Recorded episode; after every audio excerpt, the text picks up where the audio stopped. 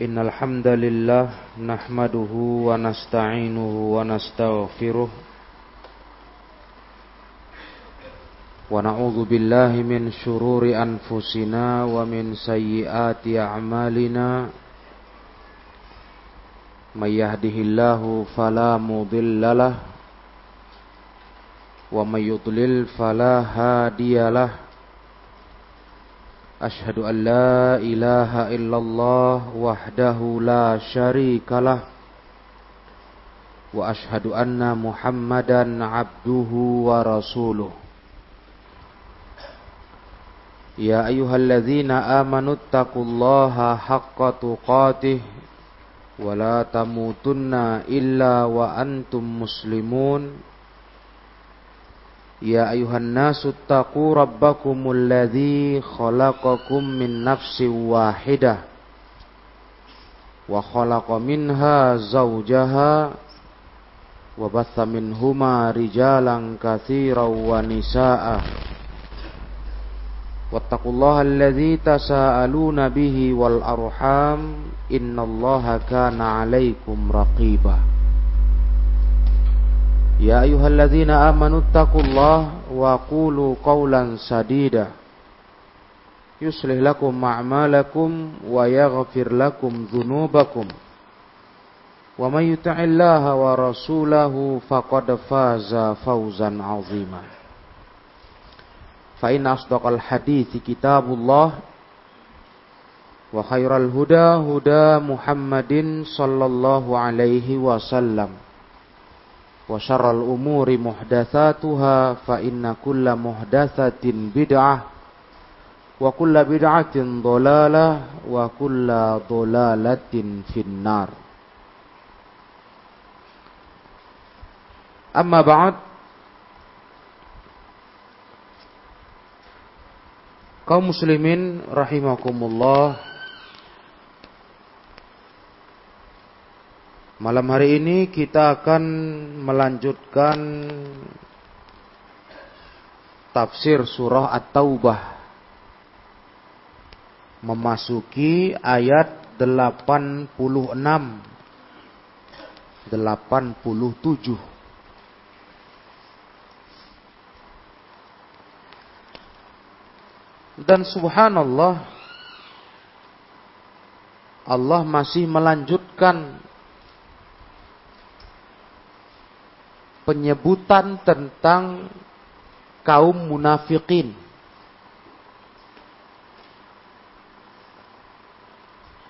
Yang tentunya sebagaimana pada ayat-ayat yang sebelum ini kita bisa mengambil ibrah, pelajaran. Jeleknya hidup dengan tingkahnya kaum munafikin.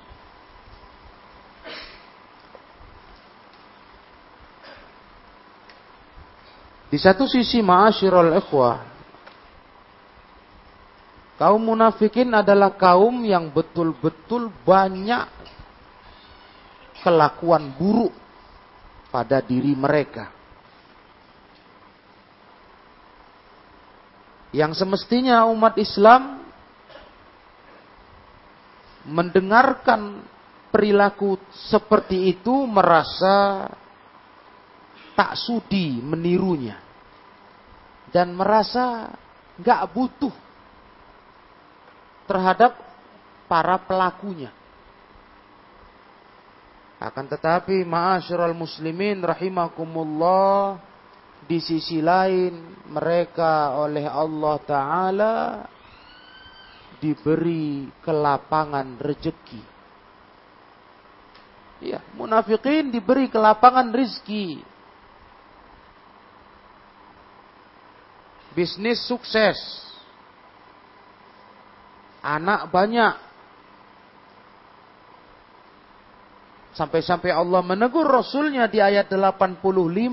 Jangan membuat engkau kagum, hai Rasulullah. Harta-harta mereka, anak-anak mereka.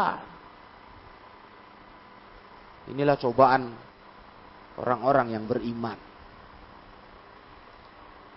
itu para pendosa, munafikun. Allah beri mereka kelebihan harta. Sukses yang membuat pandangan mata manusia tertarik melihat ke, ke arah mereka. Menjadi sorotan. Ya umumnya kalau sudah begitu, dikagumi, kalau sudah dikagumi, tingkah lakunya pun dianggap baik. Sedangkan tingkah laku mereka teramat busuk para ikhwan. Ini cobaan orang beriman. Dan itu akan terus Allah Ta'ala jadikan sunnahnya dalam kehidupan ini. Ahlul ma'asi dari kalangan ahli syirik, ahli nifak, dan banyak lagi yang semisal itu. Mereka diberi Allah kelebihan dunia. Kelebihan dunia para ikhwah rahimakumullah Sedangkan kita orang hidup sangat suka dunia. Kita lihat mereka punya kelebihan dunia. Timbullah daya tariknya. Kan seperti itu. Makanya akhirnya mereka jadi idola. Itu kebanyakan yang muncul hari ini. Pelaku-pelaku dosa yang jauh dari agama, menyimpang jalan hidupnya jadi idola manusia. Karena apa? Mengagumkan kita harta-harta mereka dan kehidupan mewah mereka. Tapi ingat ma'asyirul ikhwah, Allah Ta'ala tegaskan, itu malah tujuannya ingin mengazab mereka. Allah ingin azab mereka dengan dunia yang begitu mudahnya mereka dapat. Allah katakan itu Allah ingin azab mereka di dunia. Supaya apa? Ketika mereka terus merasakan manisnya harta. Mereka lambat laun. Makin terseret kepada kesesatannya. Semakin lupa bertobat kepada Allah. Terlena. Tuh makanya para ikhwah. Jangan ukur dengan dunia hidup ini. Dunia itu bisa merupakan fitnah hidup. Ujian hidup. Kalau sudah kita hanyut dengan dunia, lalai dengan dunia, akhirnya watazhaqo anfusuhum wahum kafirun saat ajal datang, lenyap jiwa. Kondisi mereka munafikun masih tetap kafir kepada Allah. Matinya mati kafir. Dilalaikan mereka dengan dunia harta benda yang begitu mudah didapatkan mereka. Ingat kajian itu, jangan lupa para ikhwah. Biar cara pandang kita bisa kita perbaiki. Bukan dunia tolak ukur kesuksesan manusia. Bukan. Malah itu menjadi ujian dan fitnah. Bahkan azab dari Allah. Bila mana dunia yang dia dapatkan, yang mereka dapatkan itu melalaikan dari jalan Allah, melalaikan dari agama Allah, apalagi cara mendapatkannya tidak sesuai dengan syariat Allah Subhanahu wa taala. Inna akramakum indallah atqakum. Yang paling mulia kalian di sisi Allah bukan paling berharta. Paling berada, paling kaya bukan, tapi yang paling takwa. Itu kata Allah dalam ayatnya. Maka ayat berikut ini, masyarul ikhwah yang mulia, kembali Allah tunjukkan kemudahan harta, kekayaan yang dipunyai munafikun betul-betul menjadi penyebab mereka meninggalkan agama. Allah berfirman, Wa idza unzilat suratun an aminu billahi wa jahidu ma'a rasulih ista'zanaka ulut tawli minhum. Wa qalu zarna nakum ma'al qa'idin. Radu bi ayyakunu ma'al khawalif. Wa tubi'a ala qulubihim fahum la yafqahun. Kata Allah Ta'ala ketika diturunkan surat Al-Quran yang memerintahkan berimanlah kalian kepada Allah, berjihadlah bersama Rasulullah. Turun ayat. Sudah datang perintah iman dan jihad. Apa yang terjadi? Ista'zanaka ulut tauli. Langsung minta izin kepadamu hai Nabi Muhammad. Ulut tauli minhum Ulul qaul dalam tafsir nanti kita baca orang-orang kaya datang ke Nabi nggak punya malu minta izin sambil berkata zarna ting biarkan kami nakum ma'al qaidin. Biarkan kami gabung sama orang yang nggak berangkat jihad. Duduk-duduk saja jaga rumah. Perhatikan ikhwah ini baru namanya fitnah. Dunia itu fitnah, betul-betul fitnah azab untuk mereka. Hmm. Terasa sayang meninggalkan harta. Terbayang mau berkorban untuk agama, mau mati di medan perang. Gak peduli dengan panggilan Al-Quran yang sudah datang memerintahkan. Berimanlah kalian, berjihadlah bersama Rasulullah. Tak mau tahu. Malah minta izin, gak punya malu. Supaya dibolehkan termasuk orang-orang yang gak berangkat jihad. Qaidin duduk-duduk saja di rumah. Mereka ridho kata Allah. Untuk menjadi orang-orang yang tidak berangkat jihad Itulah senang mereka, si orang-orang kaya munafik ini. Itulah senang mereka. Dan memang sungguh telah ditanamkan dalam hati mereka kekafiran itu. Dan mereka nggak akan pernah faham akan agama ini.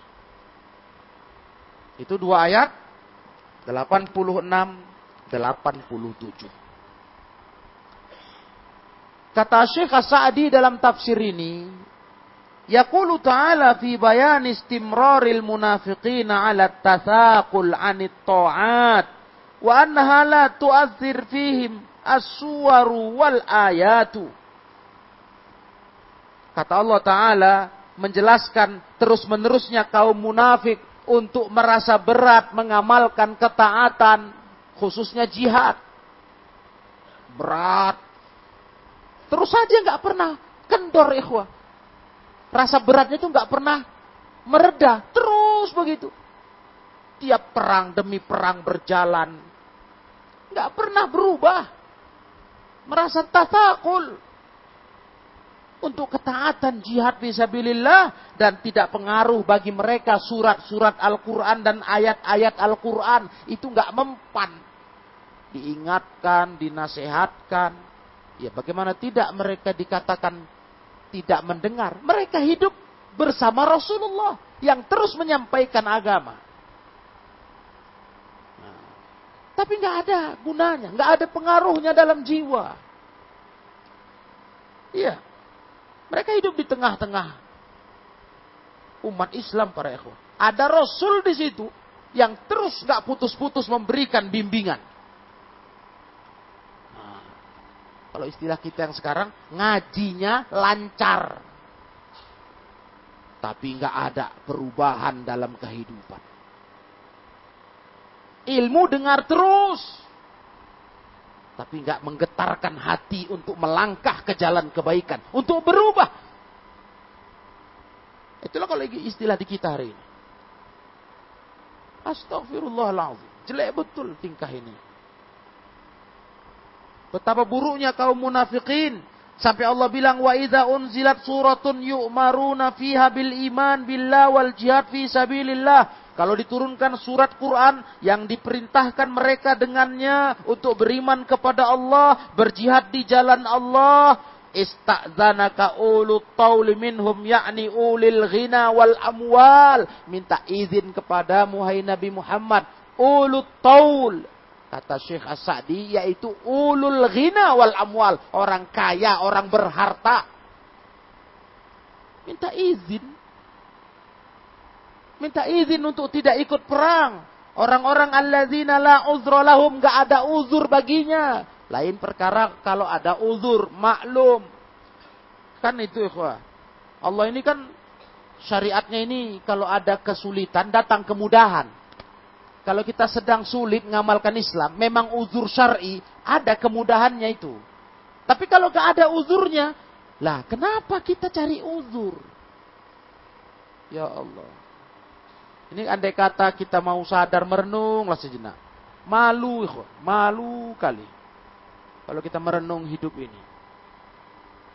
Betapa banyak sudah Allah karuniakan kebahagiaan kepada kita.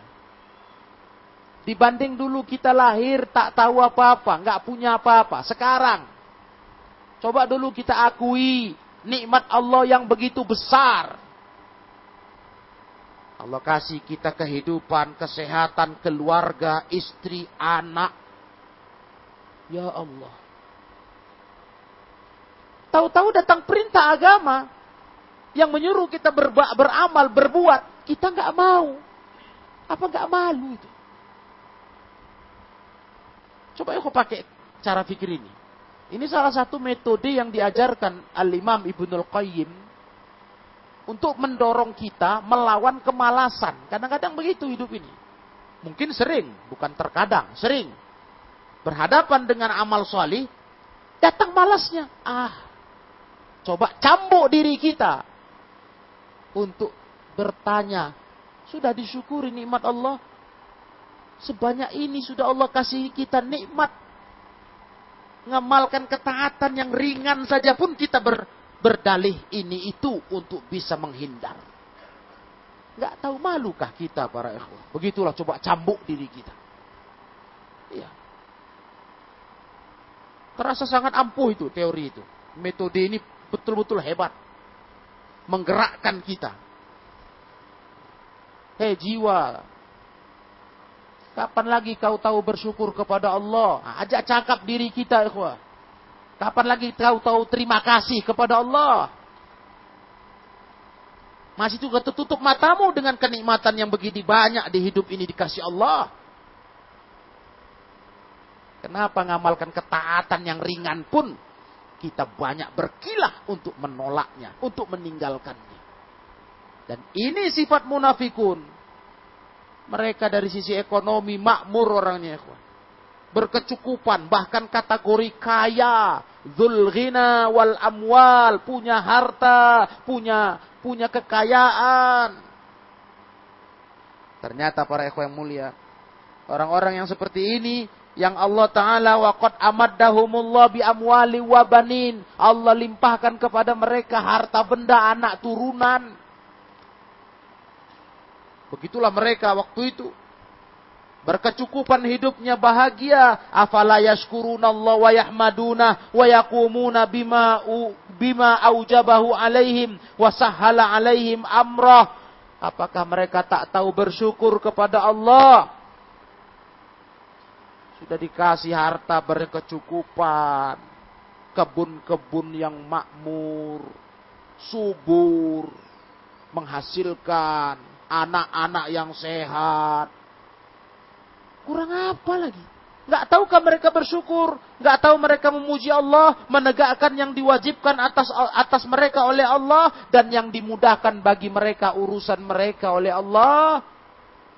Tapi yang ada jangankan tahu syukur. Lakin walakin abau illat takasul wal isti'zan fil qu'ud. Yang ada marah mereka bermalas-malasan. Takasul.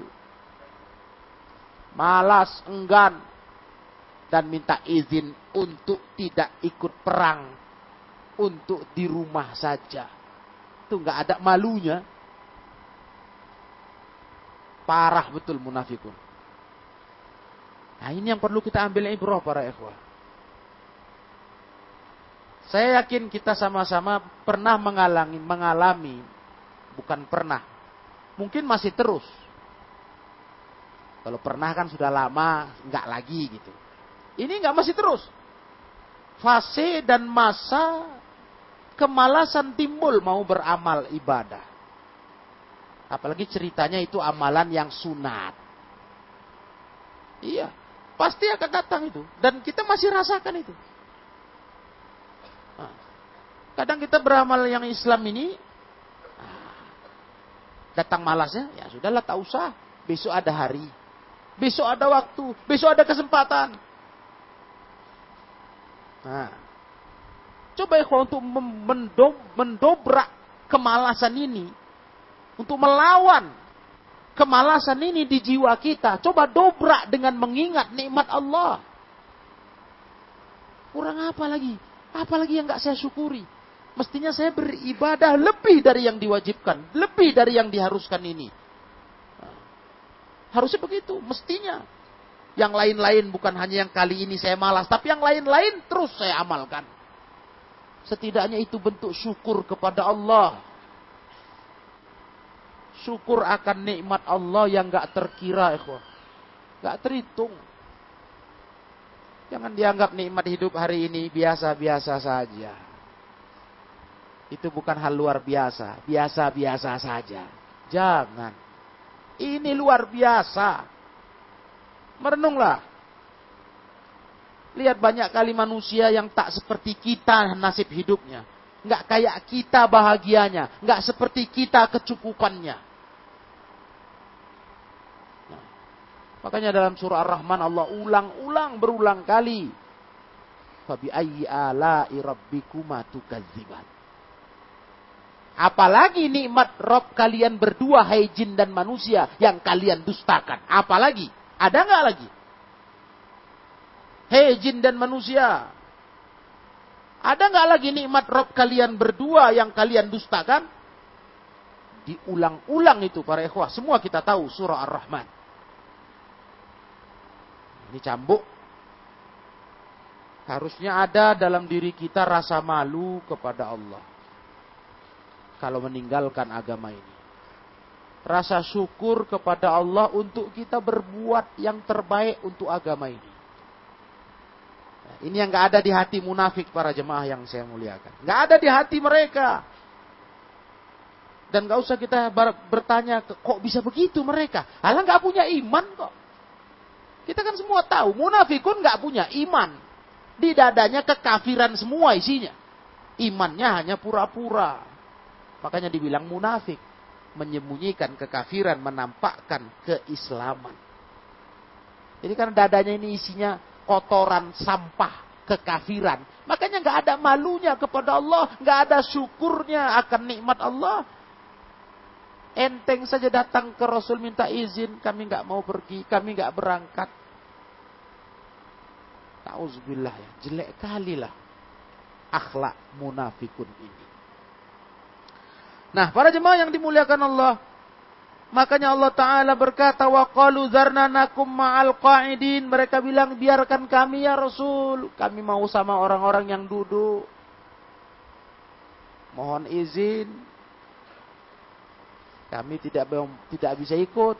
Dalam kondisi kaya, berada, mampu, sehat. Astagfirullah. Tapi pintar kali menolak ajakan jihad yang Rasulullah serukan ke mereka. Dengan turunnya ayat untuk itu. Qala ta'ala kemudian di ayat 87-nya radu bi ayyakunu ma'al khawalif kata Allah. Mereka munafikun lebih suka untuk bersama para khawalif. Khawalif para ikhwah. Itu orang-orang yang gak ikut perang. Khawalif. Perempuan, orang tua, anak-anak. Ah, mereka maunya begitu.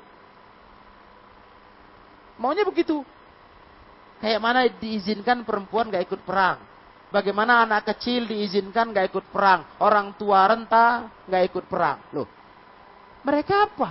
Mereka kan bukan seperti itu kondisinya. Mereka orang mampu, orang sehat, orang berada, berharta. Tapi itu tadi nggak punya malu. Minta izin mau kayak orang-orang yang nggak ikut perang sajalah kami. Kata Syekh Asadi, kaifa radu bi anfusihim ayyakunu ma'an nisa'il mutakhallifati 'anil jihad? Bagaimana mungkin mereka lebih senang untuk diri mereka mereka akan bersama gabung dengan para wanita-wanita yang gak ikut perang, tidak bisa ikut berangkat jihad. Bagaimana mungkin mereka sanggup kepingin kayak gitu? Aneh. Jadi para ikhwan mulia, kalau kita sekarang ini, bagaimana mungkin kita sanggup kalau ada perintah agama, syariat Allah, kita tinggalkan terus kita berharap kita kayak orang yang punya uzur. Yang sakitkah dia? Yang berhalangan syar'ikah dia? Bagaimana mungkin? Bagaimana mungkin para ikhwah yang dirahmati Allah? Mereka yang nggak bisa mengamalkan ketaatan itu karena ada uzur. Ada halangan syar'i. Lah kita yang nggak punya halangan kok bisa kepingin kayak mereka? Ada apa ini? Dan inilah ma'asyirul ikhwah yang ada pada diri munafikun. Kepengen kayak para wanita, istri-istri yang nggak boleh ikut perang. Yang memang mereka tidak diperkenankan berangkat perang. Hal ma'ahum fikhun au aklun dallahum ala dhalik. Sampai kata Syekh, mereka ada paham pemahaman enggak? Punya otak enggak? Akal enggak? Kok bisa kepengennya kayak perempuan enggak ikut perang? Ini punya paham, punya otak enggak mereka ini? Munafikin ini. Iya, dikasih Allah akal enggak dipakai. Harusnya kan mikir, kalau mereka nggak perang, memang mereka nggak bisa, nggak nggak nggak urusannya perang.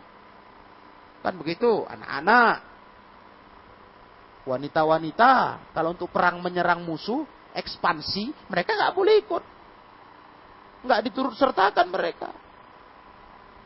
Nah, ke mana lah akalnya orang munafikun? Ke mana otak sehat mereka? Kok malah kepengen kayak perempuan-perempuan yang nggak berangkat perang itu? Am Allah ala qulubihim fala ta'yal khaira wa la yakunu fiha iradatun li fi'lin ma fihi al wal falah. Atau mungkin memang sudah Allah tutup hati mereka. Enggak bisa mereka paham kebaikan. Enggak ada keinginan mengerjakan yang ada kebaikan dan kemenangan padanya. Apakah apa sudah begitu parahnya mereka? Sudah ditutup memang hatinya. Dua-dua kemungkinan ini sangat mengerikan satu nggak berotak, nggak punya akal, nggak punya paham, nggak punya pemikiran, nggak punya hati, ditutup Allah Taala. Munafikun memang seperti itulah kondisi mereka. Fahum la yafqahuna masolihahum. Karena ditutup Allah, mereka nggak paham mana yang maslahat untuk hidupnya, mana yang berguna, nggak paham. Dipikirnya yang berguna hidup nih hanya dunia tok. Ya, jujur saja lah ikhwah, memang itu pula yang nampak nyata hasilnya sekarang ini, saat ini. Kan nampak hasilnya. Kalau cerita amal kebaikan, hasil akhirat, nanti baru dilihat. Ya, makanya kita agak berat kalau cerita yang amalan ketaatan pahala ceritanya itu berat. Karena nggak nampak kontan. Kalau dunia kontan pagi keluar kita cari makan pulang bawa duit kontan. Siapa nggak sedap? Nggak senang itu. Kontan. Tapi kalau akhirat ada pahala besar. Mau dibilang segunung Uhud pun mana? Kan begitu kan Ikhwan? Makanya lesu. Dibilang sebesar gunung Uhud kurang apa atau dua gunung Uhud, kurang apa lagi? Ah, mana? Nah itu, ini dia ujian imannya di situ. Orang beriman percaya dengan janji Allah. Itu modal kita mati. Memang nggak kontan ya, Eko. Urusan akhirat belum dibayar Allah di dunia. Ditumpu Allah di akhirat nanti. Di sana balasannya. Dunia ini menggoda karena kontan. Iya, kontan. Asal mau keluar rumah lah cari makan. Ada uang, berisi dompet. Ini yang sedapnya. Asyik dia. Ada bayangan, gambaran yang bikin semangat kita. Nah. Tapi cerita agama, ketaatan kepada Allah dengan ganjaran pahala berlipat kali sampai 700 kali lipat Allah lipatkan. Aduh, itu nggak nampak. Tak terlihat. beratlah kaki melangkah untuk itu. Masya Allah. Harusnya kita para ikhwan yang mulia, memiliki pemahaman apa yang baik untuk hidup mereka, untuk hidup kita. Kayak munafikun, maunya mereka begitu. Punya pemahaman apa yang maslahat untuk hidup. Ya. Dan hidup bukan hanya di dunia, tapi ada akhirat. Kan begitu mestinya. Orang beriman itu itulah unggulnya dibanding orang kafir. Orang beriman punya target panjang ke depan, ke kehidupan abadi. Kalau kafir hanya terbatas duniawi. Kalau kafir tuh pokoknya ngurusannya sebatas dunia, mati selesai cerita. Pikirnya begitu. Padahal setelah mati kita masuk fase kehidupan yang akan abadi selamanya. Pintu masuknya mati.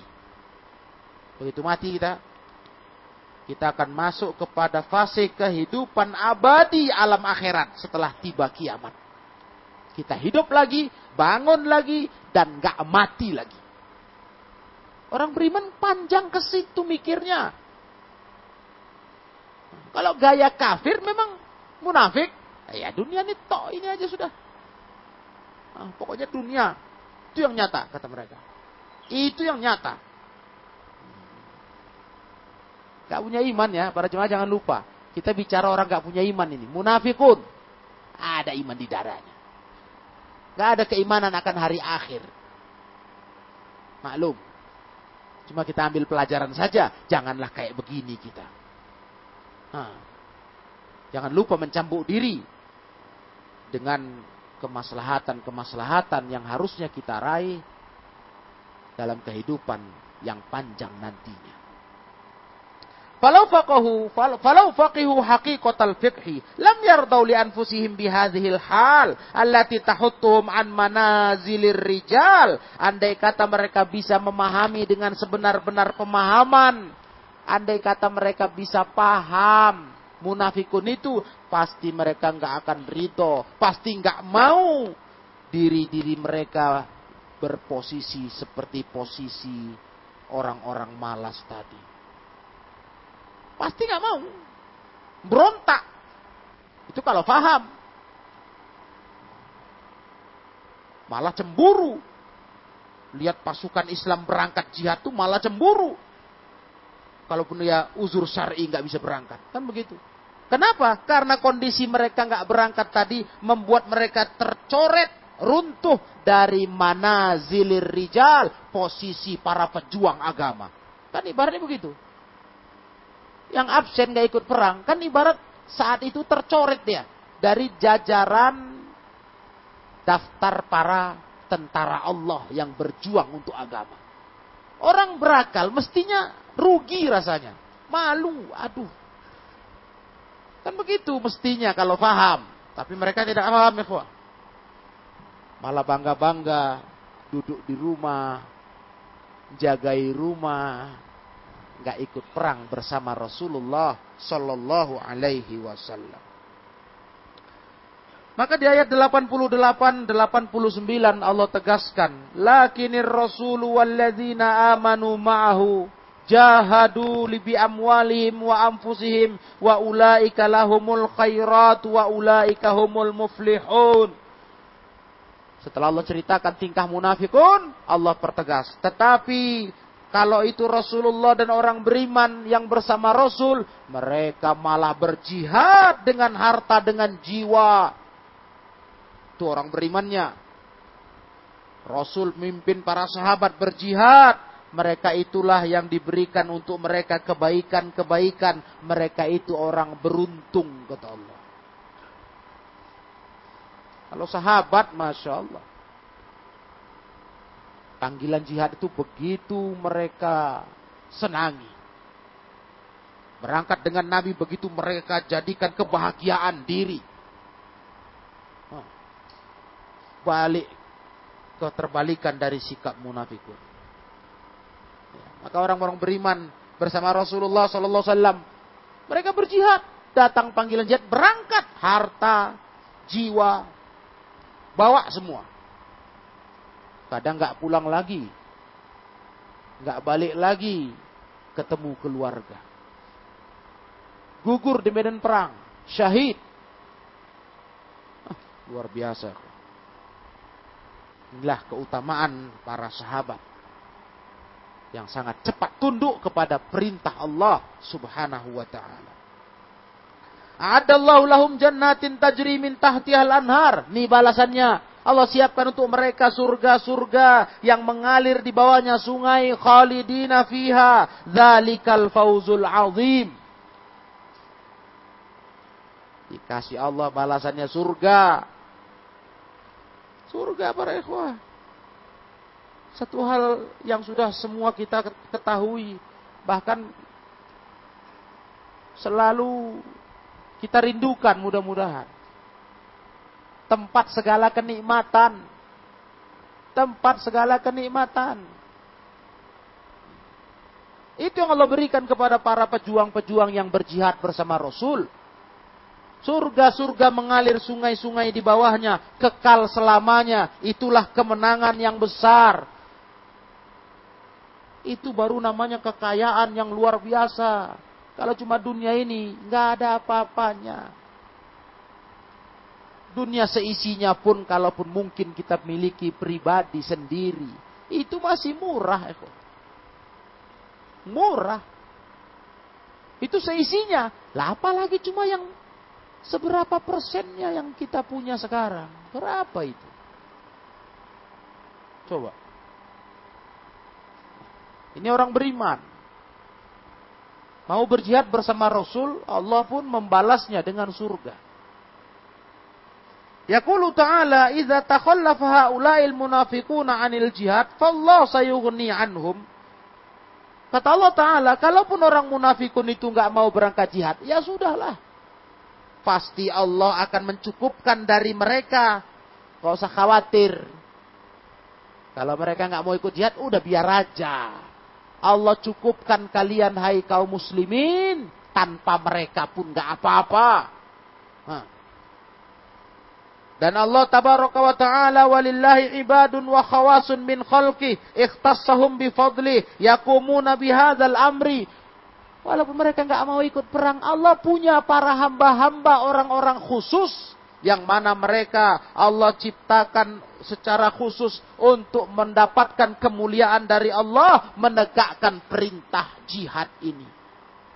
Dan ini sudah berapa kali kita ketemu ya di ayat. Kalau orang-orang mau ngulah dari agama ini, ngulahlah. Allah ganti posisi mereka dengan orang yang nggak sama kayak mereka. Munafikun mau ngulah, nggak mau jihad, nggak usah.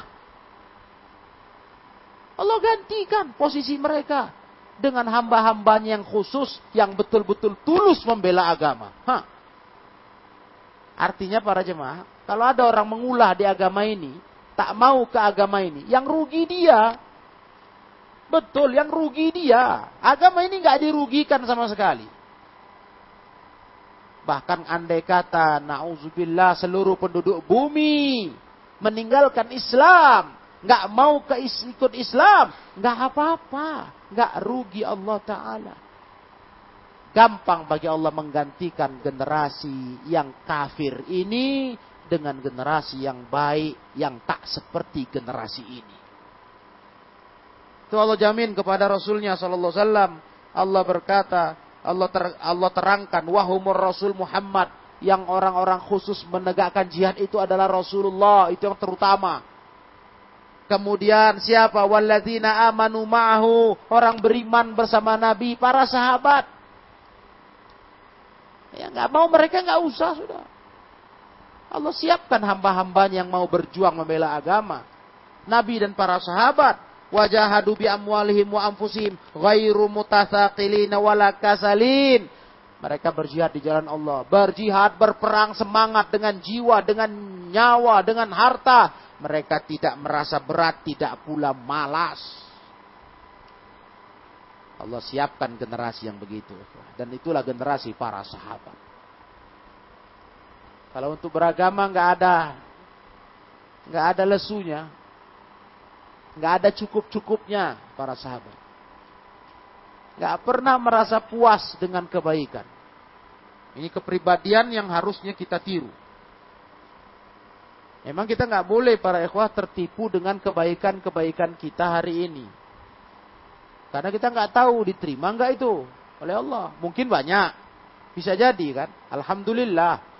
Kita mungkin banyak buat taat, tapi janganlah merasa puas diri. Kenapa? Kita nggak tahu diterima nggak itu. Allah yang tahu. Dari mana kita puas diri? Sedangkan kita nggak tahu yang kita sudah suguhkan untuk Allah diterima atau tidak. Nggak tahu. Walaupun syarat lengkap, ya, menurut kita, tapi penentu diterima tidaknya Allah. Jadi jangan puas diri para ikhwah. Sahabat nggak pernah puas diri, nggak pernah cukup sekali jihad, besok nggak lagi, nggak. Tiap panggilan jihad, maju terus, berangkat terus. Meraih ridho Allah subhanahu wa ta'ala. Balhum farihuna mustabshirun. Para sahabat itu untuk berjihad itu gembira, senang. Wah, jangankan mau malas, mau susah, malah gembira. Ibaratnya ini mau rekreasi, tamasya. Itu. Padahal mau nyabung nyawa. Itu sahabat. Mereka betul-betul melihat panggilan jihad itu farihuna mustabshirun. Gembira, senang, antusias, Kayak mau diajak jalan-jalan berwisata. Padahal ini mau cerita tumpah darah ini. Mau cerita nyawa melayang ini. Oleh karena itu Allah menjamin wa ulaika lahumul khairatul katsiratu fid dunya wal akhirah. Mereka itulah orang-orang yang mendapatkan kebaikan yang banyak dunia akhirat. Dunia akhirat ikhwah. Wa ulaika humul muflihun. Mereka itu orang-orang yang beruntung. Mungkin di mata munafikin orang yang berangkat jihad dan meninggal di medan jihad rugi. Ah rugi dia. Dia mati nggak merasa lagi nikmatnya dunia Padahal orang-orang mati di medan perang itulah orang beruntung. Bahkan ada bahasan khusus keutamaan jihad dalam di, e, visabilillah dan mati di jalan jihad. Itu di antaranya para ikhwah keberuntung, keberuntungannya, keuntungannya. Matinya seorang mujahid dengan mati di medan perang dia dapat modal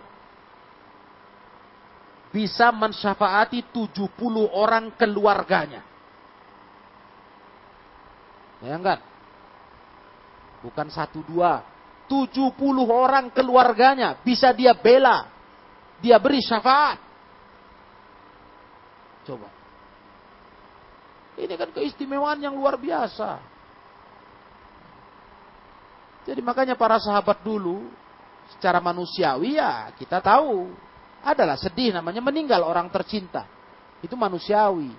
Tapi mereka ridho, semangat, gembira. Sampai ada kisah sahabiah yang mengirimkan anaknya jihad ke, dengan Rasulullah, tahu-tahu pulang jihad Rasul ngasih kabar anakmu wafat. Sedikit pun dia tak ada berkeluh kesah, dia nggak ada menyesal, dia nggak ada bersedih, nggak menampakkannya, walaupun pasti namanya manusia, seorang ibu sedih dengan wafat anaknya. Dan dia malah berkata, ya Rasulullah masih ada lagi stok. Besok berangkat lagi adiknya. Masya Allah. Di tengah munafikin malah mencemooh. Ah, rugi kau hei ibu. Kurang anak kau.